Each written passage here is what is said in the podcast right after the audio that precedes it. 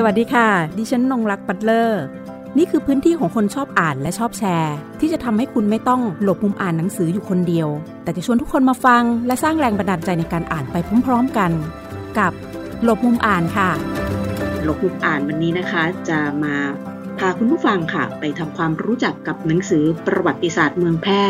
รัฐจารีตสู่การสร้างอาณานิคมภายใน ภายใต้วาทกรรมรัฐชาติ ซึ่งงานเขียนเล่มนี้เป็นงานวิชาการในเชิงประวัติศาสตร์นะคะ เป็นงานของอาจารย์ชัยพงษ์สำเนียง ตอนนี้ตำแหน่งทางวิชาการอาจารย์เป็นอาจารย์ด็อกเตอร์นะคะ ซึ่งตอนนี้อาจารย์สอนอยู่ที่มหาวิทยาลัยนเรศวรนะคะ ในหนังสือเล่มนี้นะคะ หลังจากที่ฉันได้อ่านไปเป็นที่เรียบร้อยแล้วนะคะ ก็เลยทำเรื่องนะคะอยากจะคุยกับอาจารย์ เพราะว่าโดยส่วนตัวเนี่ยก็มีความสนใจในเรื่องของเมืองแพร่อยู่แล้วนะคะ ถ้าตอนเด็กๆหรือว่า ใครหลาย ๆ คนเนี่ยมิติของเมืองแพร่นี่ก็จะมีเรื่องของไม้สัก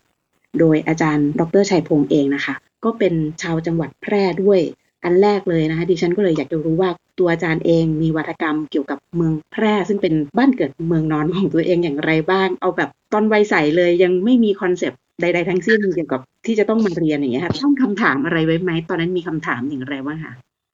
คือผมอย่างที่ เกิดนำนะครับ หมายความว่าคนเมืองแพร่เวลาพูดถึงเนี่ยก็จะคิดถึงสองสาอย่างคือหนึ่งก็ไม้สักหรืออะไรเป็นเมืองชนฝันต่างๆนานา ซึ่งภาพเหล่านี้มันก็เป็นภาพที่ถูกทำให้เห็นอยู่แล้ว โดยเฉพาะพวกเราเนี่ทีเวลาเรียนเนี่ยครับรุ่นผมพวกผมเนี่ยมันก็จะมีวิชาเขาเรียกว่าประวัติศาสตร์ท้องถิ่นอะไรต่างๆ นานา ก็จะพูดแบบนี้แหละตามความผวนหม้อห้อมไม้สักหินลับพลอช่อแฮสีเมือง หรือเรื่องแพะเมืองผีภาพของเราก็คือเป็นภาพของความสวยงาม อย่างเช่น คนเมืองแพร่เวลาเรียนหนังสือหรือว่าอะไรอยู่ที่บ้านนะครับ ก็จะผูกว่าเอ้ยบ้านเราเนี่ยเป็นบ้านเมืองที่มีไม้สักอุดมสมบูรณ์อะไรต่างๆนานาภาพชนฝันแบบนี้เป็นสิ่งที่เรา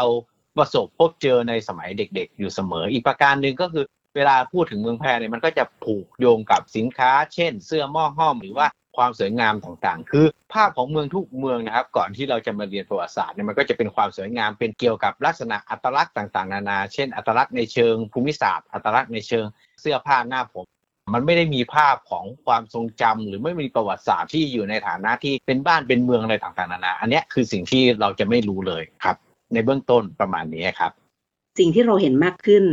แนวคิดเชิงวิพากษ์หรือว่าคำถามนะคะมัน ได้เข้าไปเปลี่ยน perception อะไรเราบ้างคะ จนมาเป็นงานวิจัยแล้วก็หนังสือหลายเล่มนะคะ เกี่ยวกับประวัติศาสตร์ของเมืองแพร่เอง ซึ่งนอกจากเล่มนี้แล้วนะคะ ที่ดิฉันพบก็จะมีหนังสือที่ชื่อว่ากบฏเงี้ยวการเมืองของความทรงจำประวัติศาสตร์กระบวนการเคลื่อนไหวของคนล้านนานะคะ อีกเล่มประวัติศาสตร์ท้องถิ่นชาตินิยม พินิจกรณีกระบฏเงี้ยวเมืองแพร่นะคะพศ 2445 โดยส่วนตัวครับผมคิดว่า คือเวลาเราอยู่ในจังหวัดหรือว่าอยู่ในเมืองแพร่ของเราเองหรือว่าเมืองต่างๆเนี่ยเราก็จะได้ภาพอีกเมืองหนึ่งคือมันเหมือนว่าเราได้ภาพภาพเดียวก็คือ เราก็จะรู้ในภาพลักษณ์แบบนี้แต่ว่าพอเราเดินทางออกนอกจังหวัดมากขึ้นหมายถึงว่าตอนผมมาเรียนหนังสือคือมาเรียนตอนปริญญาตรีนะครับ ที่มหาลัยเชียงใหม่ก็พอมาเจออะไรที่มันต่างจากการรับรู้ของคนในจังหวัดกับการรับรู้ของคนนอกเมืองแพร่มันไม่ได้เหมือนกัน ยกตัวอย่างอย่างหนึ่งเช่น กรณีเรื่องไม้สักเนี่ยครับเวลาเราเรียนในเมืองเมืองแพร่เราก็บอกเออบ้านเราเป็นเมืองที่มีไม้อุดมสมบูรณ์ เป็นเมืองที่ชวนฝันส่งออกไม้เป็นทรัพยากรของชาติ เราเป็นหนึ่งในสี่อะไรต่างๆนะถ้าเรียนตอนเด็กเราก็จะได้ยินว่าสินค้าส่งออกพวกข้าวสารไม้สักผู้แร่ดีบุอะไรต่างๆใช่ไหมครับอันเนี้ยเราก็เป็นความภูมิใจ แต่ว่าพอเราเดินทางมานอกจังหวัดมากขึ้นมาอยู่ในที่มาลัยเชียงใหม่ ภาพลักษณ์ของความเป็นไม้สักของเรา มันเป็นไม้สักเหมือนกันครับ แต่ภาพลักษณ์มันไม่ได้เป็นภาพลักษณ์เดียวกัน ไม้สักของเราคือ ในฐานะคนเมืองแพร่เนี่ยคือเป็นคนที่ถูกตัดไม้ทำลายป่า อย่างเช่นวัฒกรรมบอกไม้สักเจอคนแพร่เนี่ยถึงกับสั่นอะไรประมาณนี้คือ ภาพที่เราถูกมองเห็นนั้นมันถูกทำลาย มันถูกล้มไปเลยปราสาททรายที่เราเคยสร้างด้วยความสวยงามอุดมสมบูรณ์ไม่ใช่ครับ ภาพลักษณ์ของเราที่ถูกมองจากคนภายนอกเป็นคนทัดตัดไม้ทำลายป่า อีกประการหนึ่งอย่างเช่นที่พูดถึงว่าเรื่องกบฏเงี้ยว ผมคิดว่าเวลาเราอยู่เมืองแพร่นะครับ เราไม่ค่อยได้พูดถึงเรื่องกบฏเงี้ยวมันเป็นประวัติศาสตร์บาดแผลเป็นประวัติศาสตร์ที่พยายามถูกทำให้ลืม แต่ว่าพอเรามาอยู่นอกจังหวัดมากขึ้นมาอยู่ที่เชียงใหม่เนี่ยสิ่งหนึ่งที่เวลาคนเชียงใหม่ หรือคนเมืองอื่นมองเราก็คือเป็นลูกหลานเมืองกบฏบ้าง เป็นลูกหลานกบฏเงี้ยวบ้างอันนี้ครับมันนำมาสู่การที่ตั้งคำถามกับตัวเองว่า สิ่งที่เรารู้กับสิ่งที่มันเป็นคนอื่นรู้ มันทำไมถึงต่างกันในประเด็นที่หนึ่งประเด็นที่สองคือ การที่ความทรงจำสองอันนี้มันปะทะกันนะครับ มันคือการทำลายตัวตนเราอย่างหนึ่งทำให้เรารู้สึกว่าเอ้ยความทรงจำที่เราถูกปลูกฝังแต่เด็กเนี่ยไม่ใช่ความจริงนั้นเราก็ต้องพยายามค้นหาผมพยายามอ่านหนังสือมัน ตอนที่ผมทำมีการค้นคว้าเรื่องที่เห็นนะครับ เรื่องกบฏเงี้ยวก็ตามหรือเรื่องประวัติศาสตร์เมืองแพร่เนี่ยในภาพแรกในตอนที่ผมพยายามที่จะคิดถึงมันก็คือ พยายามที่จะ ตอบโต้วัฒกรรมนี้ หมายถึงว่าตอบโต้ในฐานะที่เปลี่ยนภาพลักษณ์ของมันคือไอ้สิ่งที่เขามองเช่นตัดไม้ทำลายป่าเนี่ยไม่ใช่นะ คนแพร่คิดอีกแบบนึงหรือว่าอะไรอีกแบบหนึ่งหรือว่ากบฏเงี้ยวเนี่ยมันเป็นอีกอย่างหนึ่งพยายามทำความเข้าใจมัน แต่ว่าพอศึกษาหรือทำเขียนหนังสือสองเล่มนี้ไป ผมกลับเห็นว่าเฮ้ยคนแพทย์ตอบโต้กับวัฒกรรม หรือว่าไอความทรงจำนี้อยู่ตลอดเวลา โดยที่จะรู้ตัวหรือไม่รู้ตัวก็ตามอย่างเช่น ผมเข้ามาปีหนึ่งนะครับ อันนี้คือปีหนึ่งที่มาได้เชียงใหม่เนี่ยมันก็จะมีคล้ายๆว่ารวมกลุ่มชมรมจังหวัดเนี่ยอย่างเช่น ง่าย ๆ อย่างบูมจังหวัดเนี่ยไออีกประการหนึ่งอีไอผมจะยอมให้ไอที่ผมเห็นในตอนที่อยู่ในมหาลัยก็คือ เมืองแพร่นี่เป็นเมืองแบบเออเราอยู่ในคือเออเราก็คิดว่าเมืองเราดีแล้วเนาะบ้านเมืองเราโอเคแล้ว แต่ว่าพอไปอยู่คือไอ้คนอื่นมองคือเมืองชายขอบมากไกลห่างไกลจากความเจริญเมื่อเทียบกับเชียงใหม่หรือว่าเมืองใหญ่ๆอื่นๆเช่นเชียงรายหรือลำปางอะไรต่าง แต่ว่านักศึกษาเมืองแพร่นะครับ พอรวมกลุ่มกัน เราเอาวัฒกรรมที่เป็นเมืองชายขอบการพัฒนา หรือว่าผูกเป็นเมืองกบฏเนี่ยมาเป็นการอิกนอหรือว่ามาการตอบโต้ เช่นมีการบูมแพร่แฮระเบิดบุ้มก็คือการยอมรับอัตลักษณ์นั้นมา แต่ว่ามันเปลี่ยนอัตลักษณ์ของเมืองอีกแบบหนึ่งก็คือ เอาสิ่งที่คนอื่นบอกด้อยเนี่ยแต่ว่าเรามองมันอีกมุมหนึ่งมันก็ทำให้เห็นประวัติศาสตร์หรือความทรงจำของเมืองอีกแบบหนึ่งซึ่งสิ่งเหล่านี้ครับเราอาจจะ คิดว่ามันไม่ใช่การตอบโต้ แต่ที่จริงมันคือการตอบโต้วัฒกรรมหลัก เป็นการสร้างมโนทัศน์หรือว่าสร้างประวัติศาสตร์อีกแบบหนึ่งขึ้นมา อันนี้คือสิ่งที่ผมเห็นนะครับ และอีกประการหนึ่งที่ผมพยายามจะทำมันก็คือ พยายามอธิบายความเปลี่ยนแปลงว่าทำไมหนังสืออย่างเช่นประวัติศาสตร์เมืองแพร่เนี่ยตั้งแต่ยุคจารีตหรือนครรัฐมาจนถึง ผมใช้คำว่ารัฐอิสระหรือนครรัฐนะครับ จนถึงปัจจุบันเนี่ยมันมีเงื่อนไขอะไรที่ทำให้เกิดความเปลี่ยนแปลง อันนี้คือสิ่งที่ผมพยายามจะ อธิบายมันผ่านความเปลี่ยนแปลงในลักษณะต่างๆนะครับ จริง ๆ ตอนที่อาจารย์พูดถึงตอนที่บอกว่า พอเราออกไปอยู่ข้างนอกอะ่ะ มันจะมีความทรงจำดั้งเดิมของเราอะ ที่มันถูกทำลายไปเพราะมันถูกมองจากคนข้างนอกอีกแบบหนึ่งอะใช่ใช่ในขณะที่เราเป็นคนข้างในเราก็ถูกมองอีกแบบหนึ่งทีนี้ชุดความคิดที่มันมาปะทะกันอย่างนี้ยค่ะอาจารย์ ไม่ทราบว่าอาจารย์ใช้วิธีการประนีประนอมอย่างไรบ้างคะ อย่างเช่นว่ามันก็อาจจะมีชุดความคิดที่เรารู้สึกว่าเราไม่เห็นด้วยนะ แต่เราจะมีวิธีการที่จะยอมรับอย่างไร เกี่ยวกับประวัติศาสตร์ของเมืองแพร่ของเราเองเนี่ยค่ะผมคิดว่าสิ่งหนึ่งที่เราพยายามจะทำก็คือพยายามอธิบาย มันก็เป็นปัญหาเด็กๆนะสมัยก่อนคือตอนเรียนปริญญาตรีก็อายุสิบเจ็ดสิบแปดอะเวลาถูกไอ้พูกบอกว่าเอ้ยเป็นเมืองกบฏนะ เป็นเมืองใจร้อนเมืองอะไร เราก็พยายามบอกว่าเอ้ยอันนี้เป็นความใจถึงอะไรต่างๆนะพยายามอธิบายในภาพอีกภาพหนึ่งที่เราพยายามเข้าใจ แต่ว่า อันนี้ก็เป็นสิ่งที่คนอื่นๆก็ทำเหมือนกันผมก็คิดว่าไม่ใช่ผมอย่างเดียวคือเพื่อน ผมก็ทำพยายามบอกว่าเอ้ยอย่างเช่นแพทย์แฮระเบิดก็พยายามถึงความใจร้อน ไม่ได้พยายามที่จะเข้าใจมันก็คือพยายามจะเปลี่ยนคำมันเฉยๆแต่สิ่งที่เราเห็นก็คือเออสุดท้ายคือไปไปมาๆอย่างเช่น กรณีบูมแพทย์แฮระเบิดก็คือยอมรับอัตลักษณ์นั้นมา แต่ว่าเปลี่ยนอัตลักษณ์นั้นเปลี่ยนความหมายของมัน แต่ว่าไม่ได้เชิงคิดว่าเอ้ย ความหมายของที่มันถูกทำให้เป็นเนี่ยมันเกิดจากอะไร อันนั้นก็ยังไม่ได้คิดถึงขนาดนั้นนะครับ จนตอนมาเรียนปริญญาโทต่างหากละที่มาเรียนสาขาประวัติศาสตร์ ก็พยายามจะอธิบายว่าเอ๊ะมันมีเงื่อนไขของการเข้าใจเชิงประวัติศาสตร์ยังไงต่อเรื่องต่างๆ ในการมองโลกอะไรประมาณนี้ครับ ค่ะ แล้วพอเข้าใจเงื่อนไขแล้วต่อการมองโลกต่อการมองประวัติศาสตร์นะคะ เราก็ได้เห็นเมืองแพร่ว่ามันก็มีดินามิกของมันเอง ในตัวมันเองมีการเปลี่ยนแปลงการเปลี่ยนผ่าน แต่ละยุคของแพร่มันก็จะถูกประกอบสร้างถูกสร้างที่มีทั้งแบบที่เราเห็นด้วยไม่เห็นด้วยอะนะยุคไหนที่ครัอาบจารย์ชอบเป็นพิเศษคะของเมืองแพร่ใช่ไหมครับผมคือโดยตัวของมันเองนะครับ เมืองแพร่มันมีลักษณะอย่างหนึ่งคือหนึ่งประวัติศาสตร์มันยาวนานเนาะถ้าใครอ่านหนังสือก็แนะนำให้ไปหาอ่านได้นะครับมันพูดถึงตั้งแต่ยุคนครรัฐตั้งแต่ศตวรรษที่สิบ สามสิบสี่สิบห้าสิบหกสิบเจ็ดมา อาจจะอยู่ในฐานะที่เป็นตำนานเรื่องต่างๆ เช่น พ่อขุนพลซึ่งชื่อเมืองพลก่อนมา แล้วก็นำมาสู่ยุคที่มีตัวตนมากขึ้นที่เริ่มอยู่ในยุคประวัติศาสตร์ ก็คือสัมพันธ์กับรัฐล้านนาสัมพันธ์กับรัฐสุโขทัยจนมาถึงอรัตนโกสินทร์อะไรต่างๆนานาอันนี้เป็นประวัติศาสตร์แต่ว่าสิ่งหนึ่งที่เราเห็นในยุคแรก ๆ คือเมืองแพร่มันก็มีการ ก่อตัวและมีการดิ้นรนต่อสู้สร้างตำแหน่งแห่งที่ของตัวเองไม่ได้สยบยอมต่อรัฐอื่น ๆ มีทั้งที่เข้าไปเป็นส่วนหนึ่งของเมืองอื่น ๆ เช่นเป็นเครือญาติของสุโขทัยเป็นเมืองหัวด้านเหนือของสุโขทัยหรือมาเป็นส่วนหนึ่งของล้านนาแต่ว่าสิ่งหนึ่งที่ผมชอบในยุคของประวัติศาสตร์เมืองแพร่คือ ผมคิดว่าประวัติศาสตร์เมืองแพร่มันมันยาวไกลนะแต่ว่ายุคหนึ่งที่น่าสนุกสำหรับผมคือ อย่างที่เรียนไปแล้วครับ หมายความว่าเมื่อกี้ที่ท่านผู้ดำเนินรายการบอกว่าเอ้ยมันมีตัวหนังสือผมอีกสองเล่มที่พูดถึงประวัติศาสตร์อืมกบฏเงี้ยวใช่ไหมครับค่ะคือผมชอบในยุคกบฏเงี้ยวและพยายามค้นหามันอย่างจริงจังคือ ทำไมถึงไออันนี้อาจจะบอกเบื้องต้นว่าทำไมถึงต้องคิดถึงมัน เพราะว่าประวัติศาสตร์ในฐานะที่มันเป็นรัฐจารีตมันไม่มีได้มีปัญหาของมัน คือคุณจะแยกตัวออกจากอาณาจักรล้านนาสุโขทัยอยุธยาอะไรต่างๆ หรือเป็นเมืองนครรัฐอิสระอย่างเมืองแพร่ก็ตามมันก็ไม่ได้มีปัญหาในเชิงกรอบคิด คือไม่ได้ถูกมองว่าเป็นกบฏหรือเป็นเมืองที่เขาเรียกอะไรครับถูกตาบาปว่าเป็นไอคนไม่จงรักภักดีอะไรต่างๆนานาแต่ว่าพอคุณมาอยู่ในรัฐแบบสมัยใหม่มากขึ้น อันนี้มันเป็นป้ายแขน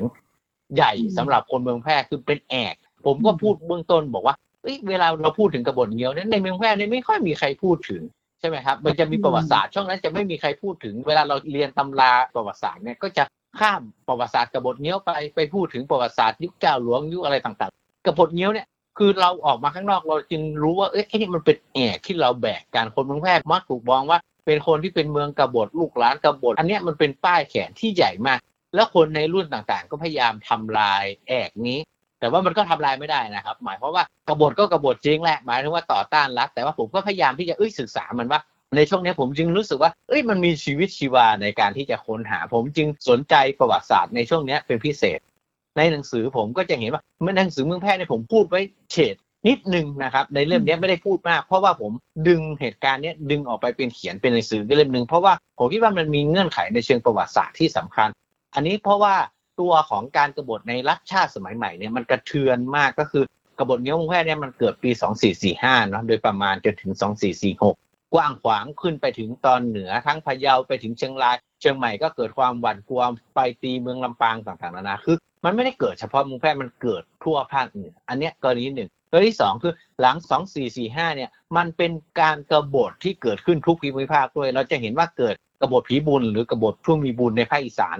หลายเมืองเกิดกบฏไอ้แขกเจ็ดหัวเมืองในภาคใต้ คือหมายความว่าการกบฏครั้งนี้มันเป็นเงื่อนไขของประวัติศาสตร์ที่มันเกิดภายใต้การที่รัฐศูนย์กลางของกรุงเทพเนี่ยพยายามดึงหัวเมืองที่เคยเป็นอิสระอย่างแพร่อย่างน่านอะไรต่างๆนานาเนี่ยเข้ามาเป็นส่วนหนึ่ง หรือปัตตานีอะไรต่างๆนานาเข้ามาเป็นส่วนหนึ่งของด้ามขวานปัจจุบันนี้ อันนี้คือสิ่งที่ผมพยายามเข้าใจมันแล้วก็ศึกษามันอย่างไม่ถึงกับดี แต่ว่าหมายความว่าพยายามหาเงื่อนไขว่าทำไมมันถึงเกิดคนกลุ่มไหนเข้าไปร่วม แล้วมีเงื่อนไขอะไรที่คนเข้าไปร่วมเยอะแยะมากมาย แล้วมันเกิดขึ้นพร้อมกัน อันนี้ประเด็นที่หนึ่งประเด็นที่สองคือประวัติศาสตร์กบฏเงี้ยวเนี่ยครับหลังจากมันเกิดขึ้นปี 2445 มันไม่ได้จบแค่นั้น มันนำมาสู่การปฏิรูปเมืองแพร่เยอะแยะมากมายล้มตำแหน่งเจ้าหลวงต่างๆ และที่สำคัญคือหลังจากนั้นนะครับ มันกลายเป็นแอกที่คนแพร่แบกอย่างที่ผมบอก มันจึงนำมาสู่การสร้างงานเขียนหรือว่าการสร้างความทรงจำอีกหลายๆ แบบ เช่น ในฐานะที่เป็นเจ้าหลวงเป็นผู้อาภัพเจ้าหลวงเป็นผู้ที่ตกกระไดพอโจรหรือเจ้าหลวงยอมไปเป็นผู้รักชาติ เพื่อเป็นสายอังกฤษอะไรฝรั่งเศสอะไรต่างๆ ก็ว่าไปเนี่ยประเด็นที่หนึ่งประเด็นที่สองคือต่อมาคือ ประวัติศาสตร์แบบนี้ครับมันไม่ได้ยุติลง เพราะว่ามันต้องการที่จะตอบปัญหาเพราะมันเป็นประวัติศาสตร์บาดแผลใช่ไหมครับถ้าคุณมีบาดแผลแบบนี้คุณไม่ได้มีตำแหน่งแห่งที่ในประวัติศาสตร์ชาติสมัยใหม่ อันนี้เป็นเงื่อนเรื่องใหญ่เลย ถ้าคุณไม่มีตำแหน่งแห่งที่ในประวัติศาสตร์เนี่ยถ้าคุณเป็นแค่เมืองกบฏเนี่ยคุณตอบปัญหาหรือตอบประเด็นของตัวเองไม่ได้ แต่ว่าคนเมืองแพร่พยายามสร้างความหมายใหม่ ๆ ของกบฏครั้งนี้ อธิบายมาจนสุดท้ายครับผมคิดว่าที่สำคัญที่สุดหลัง 2540เนี่ยมันอาจจะมีกระแสหลาย ๆ อย่าง หรือปัจจุบันเนี่ย 60 เนี่ย หรือที่ผมเขียนหนังสือออกมาเนี่ย ซึ่งมันเกิดขึ้นหนังสือสองเล่มเนี่ยครับ มันก็พอที่จะขายได้ หมายความว่าคนก็อ่านเยอะ มันนำมาสู่การบอก เอ้ย เป็นกบฏแล้วมันผิดตรงไหน การกบฏก็คือการปลดแอกออกจากการกดขี่เป็นเยาวชนปลดแอกยุคแรกๆ อะไรแบบนี้มันเกิดขึ้นมาหมายความว่าการยอมรับความเป็นกบฏเนี่ยความหมายของคำว่ากบฏในช่วงร้อยปี หรือร้อยี่สิบปีใช้คำนี้ครับ ที่จริงมันคือร้อยสิบเก้าปี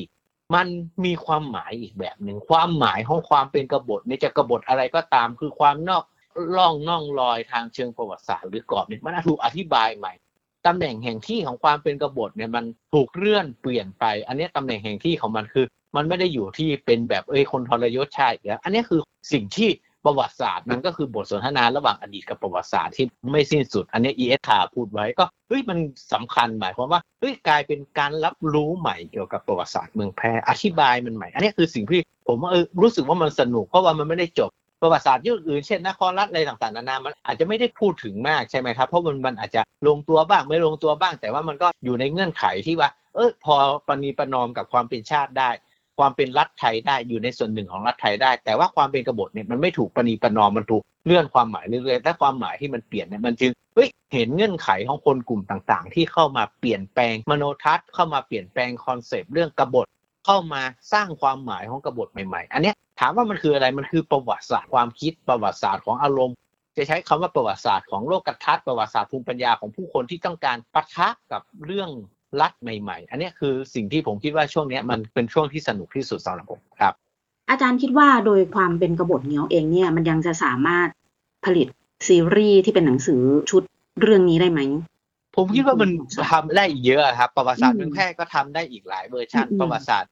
ผมยกตัวอย่างประวัติศาสตร์เมืองแพร่ก่อนก็ได้หมายถึงว่าหนังสือเล่มนี้ครับคือผมอะเขียนในฐานะที่มันเป็นการประทะของความทรงจำการสร้างความทรงจำการสร้างประวัติศาสตร์ มันคือ construct ใช้คำนี้ครับกับ perception ของประวัติศาสตร์ ผมไม่ได้มองมันในฐานะที่เป็นประวัติศาสตร์ จริง ๆ คืออะไรเอาตรงๆผมไม่สนใจประวัติศาสตร์จริง ๆ คืออะไรทั้งหมดนะครับ หมายความว่ามันอาจจะเขียนว่าผมไปหานั่นนั่นนี่แต่ว่า ความจริงคืออะไรนะอันนั้นเป็นอีกเรื่องหนึ่งอาจจะทำคนอาจจะเขียนประวัติศาสตร์เมืองแพร่เวอร์ชันแบบเอ้ยหาตัวตนเมืองแพร่เลยก็ได้ แต่ว่าหนังสือที่ผมทำในเล่มนี้ประวัติศาสตร์เมืองแพร่เรื่องรัฐชาติอาณานิคมภายในเนี่ยผมดูมันฐานะที่เป็น perception กับ construct หมายถึงว่าเป็นไอคอนแรกของการสร้างขึ้นเป็นการประทะของยุคสมัยต่างๆเหมือนกันครับหนังสือเรื่องกบฏเนี้ยวก็เหมือนกันผมนอกจากดูตัวคอนเทนต์หมายถึงดูเนื้อหามันว่า มันมีอะไรต่างๆ นานาเกิดขึ้น แต่สิ่งที่ผมสนใจมากกว่าก็คือ คนกลุ่มต่างๆ รับรู้และสร้างความทรงจำมันอยังไงแต่ว่าถ้าคนอื่นอยากจะทำแบบประวัติศาสตร์กบฏเงี้ยวหรือประวัติศาสตร์มืองแพร่ในฐานะที่มันเป็นคอนเทนต์หลักก็ทำได้เยอะแยะ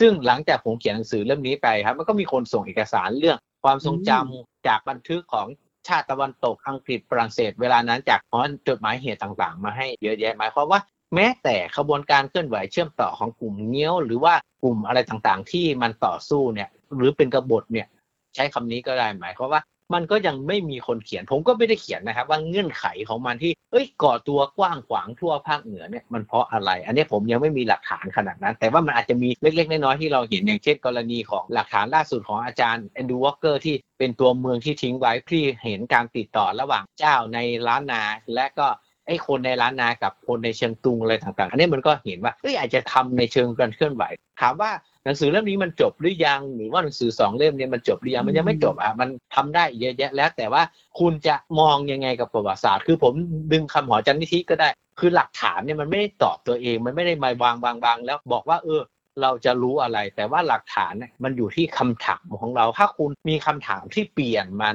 ต่อหลักฐานนั้น อดีตมันก็เปลี่ยนหลักฐาน ไอเราตั้งคำถามกับมันต่างหากแล้วแล้วก็สามารถที่จะเขียนอดีตได้หลายแบบ อดีตไม่ได้มีแบบเดียวนะครับ เรามักจะชินกันในสังคมไทยเนี่ยเราคิดว่าประวัติศาสตร์มีชุดเดียวอยุธยารัตนโกสินทร์ประวัติศาสตร์เป็นเส้นตรง แต่ที่จริงประวัติศาสตร์มันไม่ได้เป็นเส้นตรง และประวัติศาสตร์มันก็ไม่ได้มีคำตอบเดียวประวัติศาสตร์คือสิ่งที่มันจบไปแล้ว แต่ว่ามันจบไปในเงื่อนไขนั้นๆ คือในเงื่อนไขของเวลาแต่ว่าพอหลักฐานมันเปลี่ยน หรือว่าเราตั้งคำถามอดีตมันก็ไม่ได้เหมือนเดิม เพราะว่าวิชาประวัติศาสตร์เป็นวิชาที่ต้องการที่จะไปคิดอะไรกับอดีตนะครับ อันนี้คือสิ่งที่เราอาจจะเข้าใจผิดการคิดว่าประวัติศาสตร์มีชุดเดียวเอ้ยต้องหาความจริงให้ได้ที่จริง มันไม่ได้หาความจริงมันหาพยายามที่จะเรียงร้อยสร้างโครงเรื่องที่มีพลังในการอธิบายประวัติศาสตร์นะฮะแหละ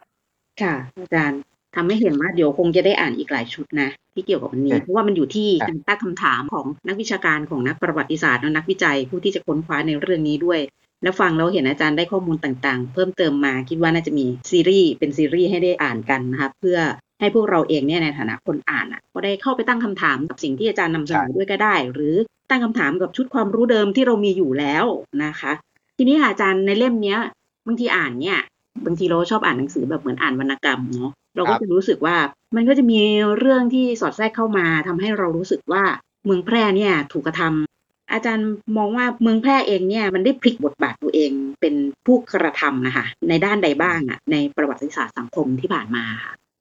ผมคิดว่าถ้าประวัติศาสตร์ในยุคโบราณมันก็มีเห็นการใช้คำว่าเขาเข้าไปมีความสัมพันธ์ในแง่มุมต่างๆ ทั้งเครือญาติคู่ค้า ซึ่งในนั้นก็สำหรับผมก็จะเห็นว่ามันเป็นปฏิสัมพันธ์ของรัฐในระบบจารีตเนาะที่มันไปตีเมืองต่างๆนานาแต่สิ่งหนึ่งที่พอเป็นรัฐชาติรัฐสมัยใหม่ใช้คำนี้ครับหมายถึงว่าพอมันจะถูกกืนหรือถูก พยายามจะผนวกจากผมที่ผมใช้คำว่าอานิคมภายในเนี่ยผนวกเข้ามาเป็นส่วนหนึ่งของสยาม หรือว่ามันเป็นส่วนหนึ่งของประเทศไทยในปัจจุบันเนี้ยเมืองแพร่ก็ไม่ได้จะจอมจำนวนอะไรต่างๆนานาอย่างเช่นเราจะรู้สึกว่าเมืองแพร่เนี่ยก็เป็นเมืองเล็กเป็นนครรัฐเล็ก ๆ ไม่ได้มีตัวตน แต่ว่าพอความไม่มีตัวตนนะครับคนเมืองแพร่ก็บอกเออฉันมีตัวตนนะอย่างเช่น กรณีของเมืองอื่นๆมักจะถูกมองว่าเป็นนครใช่ไหมครับ แต่คนแพร่ก็บอกว่าเออฉันก็มีสถานะเป็นนครเหมือนกัน ทั้งทั้งที่แม้แต่กรุงเทพจะบอกว่า ฉันเป็นแค่เมืองก็ตามเวลาเขียนใบบอก มันก็จะบอกว่าเออเป็นเมืองแพร่นครเชียงใหม่นครลำพูนนครลำปางนครน่านอะไรต่างๆแต่ว่าเมืองแพร่บอกเออเวลาตอบหนังสือไปหาราชการนะครับตอบราชการเป็นส่วนกลางเนี่ยบอกตัวเองเป็นนครแพร่เสมอ อันนี้เป็นเดนที่หนึ่งที่ตอบโต้สองคือ อย่างเช่น กรณีของความเป็นวาทกรรมเรื่อง กบฏเนี่ยคนเมืองแพร่ก็บอกฉันไม่ได้เป็นกบฏฉันเป็นสายสืบฉันเป็นอะไรต่างๆนะนะพลิกจากการที่ถูกตราตึงด้วยประวัติศาสตร์แบบนี้ให้มาเป็นประวัติศาสตร์แบบไอ้ผู้กระทำการมากขึ้นเพื่อตอบโต้อัตลักษณ์ หรือกรณีของบอกแฮระเบิด เมืองชายขอบก็บอกว่าฉันเป็นเมืองที่คนใจใหญ่ใจนักเลง ซึ่งภาพแบบนี้มันก็เปลี่ยนภาพลักษณ์ของเมืองแพร่มันไม่ได้ยุติอยู่ที่ภาพที่ถูกสร้างจากภายนอกเท่านั้น ประวัติศาสตร์สมัยใหม่ของเมืองแพร่ถูก